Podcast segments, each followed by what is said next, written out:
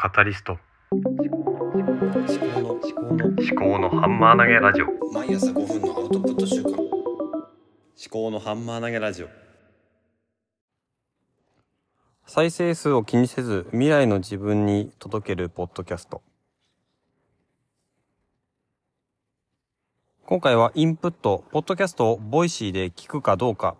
というタイトルでお話をしますポッドキャストって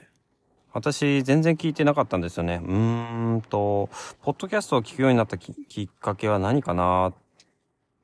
多分、 Voicyだと思うんですけど、まず、 Voicyの前に、うんと、音声インプットとしては Audible を使っていた。あとはポケットっていう、後で読むサービスですね。それのウェブ記事とかを、あの、音声で聞けるものがあって、えっ、と、それを聞いたりとかしてたかな。あとは、まあ、原点としては、もともとは、あのーなんだっけ。ラジオですね。車の中でラジオを聞きながら帰ったり、えー通勤をしたりしていたんですよね。で、ラジオを聞くっていうのはもともと習慣として定着していたので、ク、オーディオブックとかを聞いたりするのとか、まあ、ウェブの記事とかを AI 音声とかで聞くっていうことに関しては、特に抵抗はなかったんですよね。でむしろ私は本とか、その文字を読むのが、目がね、その文字を追いかけるスピードが結構遅いタイプだったんですよ。なので、音声で聞く方が、なんとなくこう、耳に入っていく、脳に入っていく、頭の中に入っていくような、そういう、なんとなくそういう自分の特性があるのかなって思っています。で、まあ、ポッドキャストって、うんと、まあ、音声ですよね。で、まあ、最近だと、Spotify だとビデオポッドキャストが見れたりとかもするんですけども、この、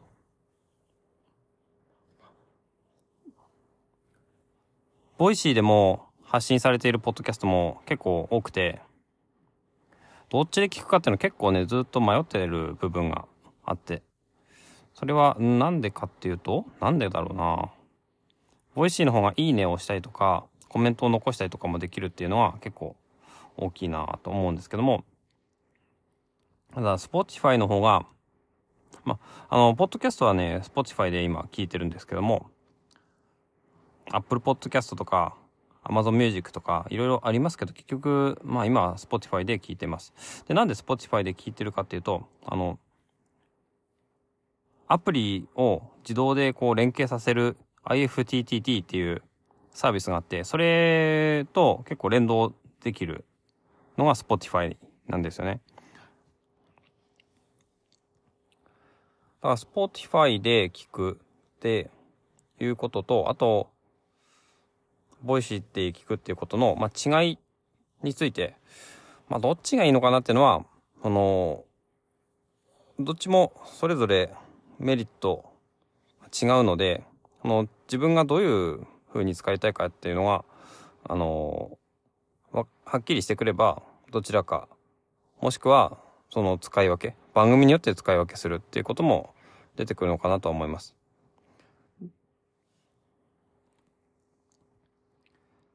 ちなみに Spotify だと倍速再生が3.5倍速までできるんですね。で、Voicy は2倍速。なので、まあ、とにかく早く倍速再生したいっていう場合だと、Spotify を使った方が、あのー短い時間で多くの情報を得られるのかなと思うんですけども、これって一概にこう短い時間で多くの情報を得ればそれがいいいのかっていうと、なんともそうも言えないなと思って、結局この音声インプットって、聞いたものを自分の頭の中で、うん、栄養にして、それを何かしら学びにするっていうところまでを考えると、必ずしも倍速で聞くことよりも、うん、1倍速とか1.5倍速とかで、自分がこの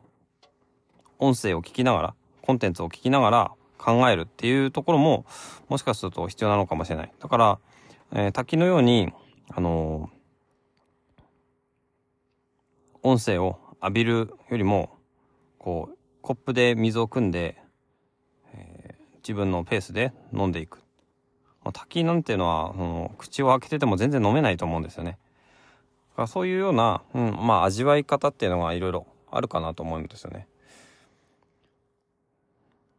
そもそもなんでこのテーマを最近考えてたかっていうと、あの、ポッドキャストのママが自分を取り戻すラジオっていうポッドキャストが最近 Voicyでも聞けるようになったっていうことで PR されていてでこの後 Voicyの方でもオリジナルのコンテンツとか取り組みをしていきたいっていう話をされてたんですね。だから Voicyの方もフォローしたりとかしてたんですけどもどうもねなんかこううーん Voicyで聞きたいものとそうでないものっていうのがなんだろうまだ明文化できてないですけども自分の中で、えー、違いがあるのかなっていう感じがしてますね。それは何なのかっていうのはよくわかんないんですけどね。あの、やっぱりこう、ポッドキャストで聞くことに慣れてしまっているものを Voicyで聞くかっていうと、なかなかね、うん、なんだろうな、 Voicyって結構独特の雰囲気があるので、それを、うん、どう、どんな番組をどっちで聞くかっていうのは結構難しいんですよね。エクソダスっていうブロックチェーンとか暗号資産とかの番組も、ポッドキャストで聞けるんですけども、それもね、うん、最初 Voicyでフォローしたりもしたんですけど、結局、あの、 Spotify で聞いたりしてるんですよね。で、まあ、 Voicyのいいところはコメント機能があるっていうことと、そのままツイッターに、まあ、番組の設定にもよりますけど、ツイッターにツイートするっていうことが結構やりやすい。で番組とかエピソード自体の共有とかシェアとかもしやすいんですね。で、Spotify だと、ちょっと私の場合は iPhone のショートカットっていうアプリを使って、あの、ポッドキャストの感想をシェアするようなものを作ったりとかしてたんですけども、なんかこう、まあ感想をシェアする方法があんまりないかなっていうところですね。まあ、Spotify のあの Q&A コーナーみたいなのもありますけど、それはまあ、自分としては残せますけどね。それがこうツイッターとかには共有しにくいようになってると思いますし。だからまあ自分の感想とかをこう発信者とか周りのリスナーとか、えー、に届けるっていう意味では Voicyを使ってコメントしていった方がいいのかなと思うんですけども。まあ自分の中で自分のメモ帳とかそういうところに記録を残していくだけだったらまあ Spotify でいいのかなっていうふうにも思いますね。これは何ともねあの何も答えが出てこない話ですけどもまあポッドキャストで聞くただボイシーオリジナルコンテンツがあったりともするものとかはそっちでフォローもしたいんですけどもただねあのいろんなコンテンツをフォローしていると本当に聞きたいコンテンツを聞けなくなったりとかする問題も出てくるのでまあ悩ましいですよねまあそんなことを考えて、えー、いたということですではまた。